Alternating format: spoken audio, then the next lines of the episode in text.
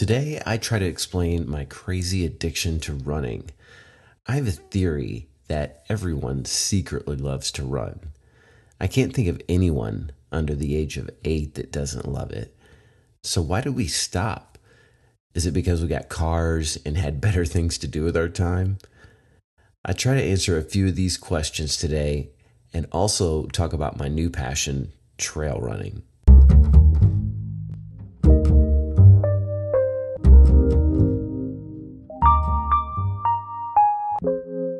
Welcome back to the Coffee Buzz. I'm your host, Brad, and thank you so much for listening. I really appreciate that. As I mentioned in my last episode, I completed my first trail run. It was the Pedernales Falls State Park uh, where they held this.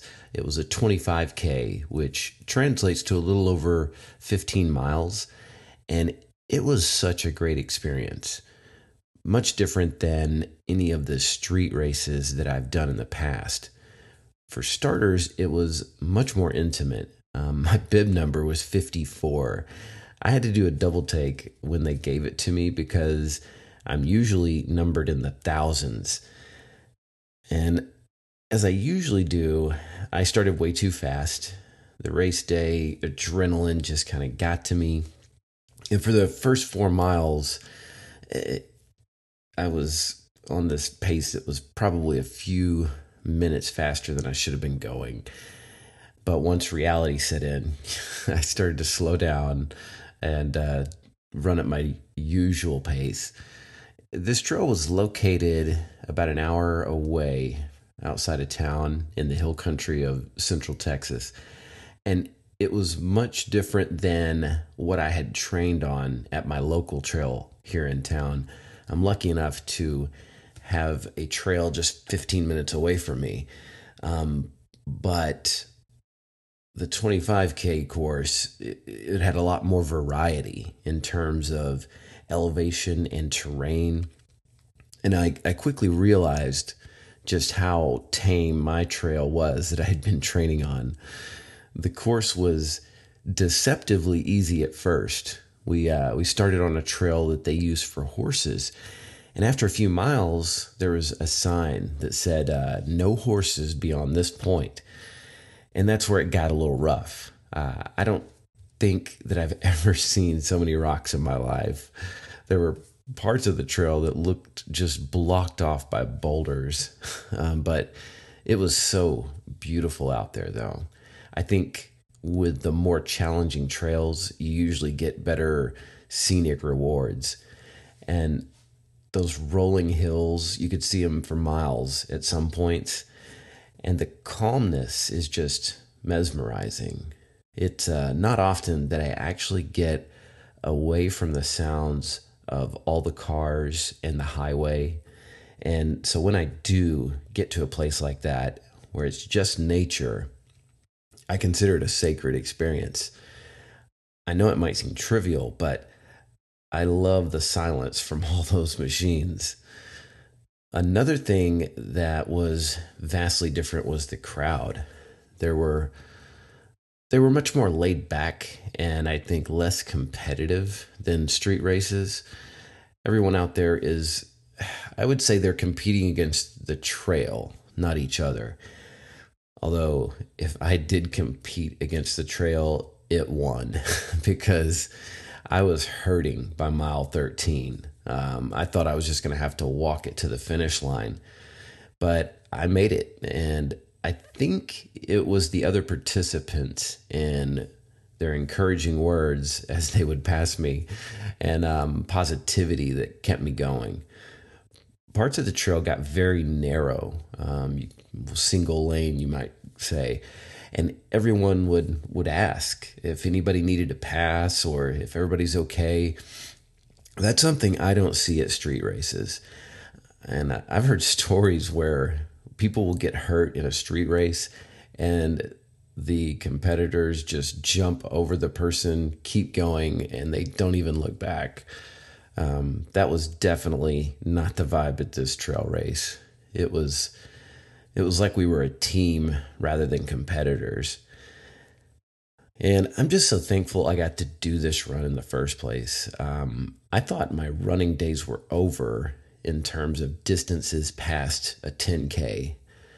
Uh, the last organized run I did before this was the CAP 10K here in Austin. And that was two years ago. Um, the race really got me pumped at the time to do something bigger. Um, I ran that one with my daughter in the stroller. And my logic was if I can do a 10K with a stroller, surely I could do maybe a half and who knows, maybe a full marathon later.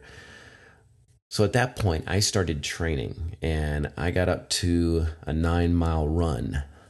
And once I finished that one, my back was killing me.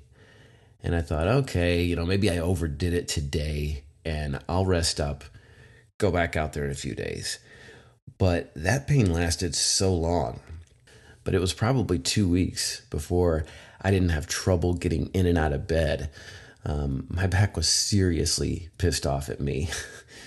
and it was then that I kind of admitted to myself that maybe I needed to, you know, keep it short on the running distances. Um, said to myself, hey, you're a dad now. You have to be responsible and not injure yourself to the point where you can't get up or down without wincing in pain. So I kept the runs very short during this time, uh, usually three, maybe four miles tops. And one one of my coworkers, his name's Gary, and he is a big time trail runner. He he's done a few ultra marathons, and he's done several i think that are all night. Uh, he's finished a 100 mile race and i think he does a 50k every year but he's the first person i knew that did trail running. And i've seen people out running on trails when i go hiking but i didn't know how big this thing really is um, i had no idea people were running 100 miles out in the woods and it really intrigues me. Still does. Um, I can't get it out of my head. Not that I want to do a 50 mile or a 100 mile race, but the idea of being in the woods um, on a run as opposed to the streets and the sidewalk, it really appealed to me. Um, once I found this race, didn't register right away because I was very reluctant from my last experience. I wanted to start the training and see if I could get past that nine mile mark before, you know, ponying up the registration fee. About this time, I started receiving random gifts. Um, my father in law, he gave me a CamelBak. Um, that was really random because it wasn't my birthday or Christmas, just, hey, here you go, Brad. And then I also received this really good raincoat slash running jacket from my job out of nowhere. Uh, they gave it to everyone. It was like the end of the year gift. But to my knowledge, I've never seen them give a gift out at the end of the year. So it was really odd that I got this. And it didn't come a moment too soon because it's been wet here in Texas. uh, so far, I've trained in rain, 30 mile an hour winds, and I've still had it better than the runners up north. So I asked around for recommendations on shoes for this endeavor. And um, I have a, a friend, Randy, who does Spartan runs and obstacle courses. And what's interesting to me is that both Randy and Gary, without hesitation, recommended the same shoe, uh, the Salomon Speedcross 4. Words cannot express how much I love these shoes. Um, up until this point, I've always gone with cheap shoes. Uh, I'm a frugal person by nature, so I've kept my running shoe purchases under $50. That's always been sort of my goal for the longest time, and that was okay but f- now that I'm getting older, I can't run in cheap shoes anymore. That was part of the issue I had with the back pain um, because I was able to blow past that dreaded nine mile mark uh, with these shoes with no issues. I think this happened for two reasons. The first being I got off the pavement and onto the trail. This running style is so much better for me. Streets and sidewalks just destroy my back and knees. I can do it, but as I've found out, uh, not for a distance greater than like a 10K. I feel less sore after a 10 miler on the trail than I do from five miles on the street. And again, I can't talk enough about how big of an impact having good shoes was because um, I've ran in the rain and the mud with these, and they've never slipped once. They also have a kick plate which protects your toes, and even though I'm a cheapskate, I'll pay that extra amount to keep my toenails intact. I've heard horror stories of runners losing toenails on long runs, and I don't ever want to go there. So, with my new shoes, my CamelBak, and my running jacket, I felt like the universe was giving me the green light to do this 25K. Now, I could be guilty of seeing signs that aren't there, but I'd rather be that guy than just ignoring signals and sitting on the sidelines during the bad weather, I asked Gary what he does when training for one of his ultra marathons when it's raining or snowing and you've got a long run that weekend. And he gave me some priceless advice embrace the suck. Uh, he runs no matter what. If it's rain, sleet, snow, if he's sick, it doesn't matter. He runs. His logic is that race day could be conditions that are less than ideal. So just why not embrace those tough days and get the mental fortitude built up? That way, if it does start to downpour during the middle of your run, you're okay with that. I took his advice and ran during what I considered tough conditions. Nothing like snow or sleet, but rain and wind have been abundant here in Texas uh, this year. Um, but what's crazy is that after about 30 minutes, uh, I don't really notice the weather anymore. Um, if anything, I get a bit hot under the layers of clothes that I have on. And this had an interesting effect on my psyche. I, I felt stronger mentally from enduring those elements. The nice part on bad weather days is that there's far less people on the trail. Um, another part of the trail running that motivates me is getting back to nature. Um, as long as they've made MP3 players, I've been using them while running. And be, even before that, uh, I was in high school and I would take the Walkman with my mixtape out when I ran. Um, but something changed once I started the trail running. Listening to music just didn't quite fit. Uh, so I left the earbuds at home. It was unthinkable. and it was a little weird at first. Um, I'd been running with music for, gosh, 20 something years. But I felt more present once I started listening to the birds and the wind in the trees. Uh, even my own footsteps and breathing uh, is relaxing. I also noticed that I was more aware of just the logistics of the trail, and my sense of direction just greatly improved, which is important when you're running in the woods. I recently heard about a guy in Colorado that was attacked by a mountain lion on his run. And he left his earbuds home that day as well. And he attributes that to how he survived the attack. He heard something rustling behind him uh, he turned around and there was a mountain lion.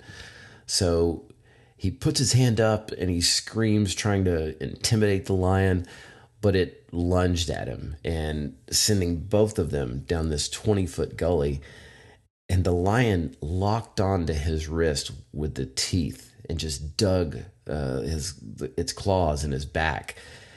And he was finally able to get his foot on the lion's neck and eventually suffocated it. So, yes, being aware in the woods is a must. Kim hates this story because uh, she worries about me all the time when I go uh, for a run in the woods now. But I still believe that trail running is safer than streets and sidewalks. I looked this up. 122,000 runners a year are hit by cars in the US. So I will take my chances out in the wild. For me, it's so important to get outside and in nature that it's worth the risk. It's a huge stress relief being out there because it lowers cortisol levels. Uh, this is like our body's natural alarm system. It's what triggers our flight or fight response. And this is great if we're being attacked by a mountain lion, but not so great in everyday life. I've had days where I've been in that fight or flight mode all day long. And that's not how it was intended. Um, this leads to anxiety, depression, all kinds of bad stuff, up to physical uh, illness. But being outside lowers that that sense of anxiety. Um, it also boosts creativity. I noticed that when I got out on the trail and you know just quieted my mind, I started getting all kinds of ideas. Um, a lot for this podcast. I also get more practice in just being where I am. Uh, when I'm out on the trail, it's like a meditative practice where I'm fully present. Um, this has started carrying over into other aspects of my life because I'm giving my mind and body time to train and explore. So I don't daydream in um, as much during other activities now. And there's a spiritual side of running as well that I don't think gets talked about. You develop this deep understanding of how the mind and body work together. And there's a fine line between pushing the body and also knowing when to back off and listen to the signals to stop. What I've started to realize is that mindset is more important than physical ability. Uh, willpower has to come deep within your soul. And then calmness, joy, those come up from the experience as a reward really is a secret weapon. And I think we owe it to ourselves to take the time and develop this skill. When I'm running regularly, it makes me a better husband, better parent, coworker, friend. Now, what I do is run, but really any physical activity at its core, in my opinion, is a spiritual practice. I mean, so much of our modern life is an attempt to make things easier and less stressful on the body. If I wanted to, I could go for an indefinite amount of time without breaking a sweat or exerting myself physically. There's food delivery, uh, grocery delivery, Amazon Prime. They bring me anything I want. I don't even have to shop for it, all at my doorstep. And while all these things are great and and convenient. They enable us to live sedentary lives. We have endless options for making our lives less strenuous. I read an article recently that talked about how sitting at a desk for eight to 10 hours is like the new smoking. I work at one of these uh, stand up desks, and even though I stand for a few hours a day, it's not enough the body will always want the shortcut, but we are more than our body. There's something infinite inside of us that longs to express itself. And when I nurture that curiosity and follow it, the mental benefits of this mind body relationship is incredible. Some people think I'm crazy. Uh, they think I'm a masochist for running, and maybe I am. But I think it's even crazier to never exert oneself, to never break a sweat, um, to never feel sore from running a new long distance, setting a new personal record. Um, it wasn't that long ago that humans had to run or walk everywhere.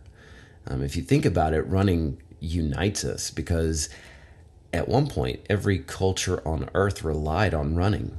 It's baked into our DNA. Uh, and it's important to stay in touch with that legacy. you have to turn your back on convenience and just kind of go for it.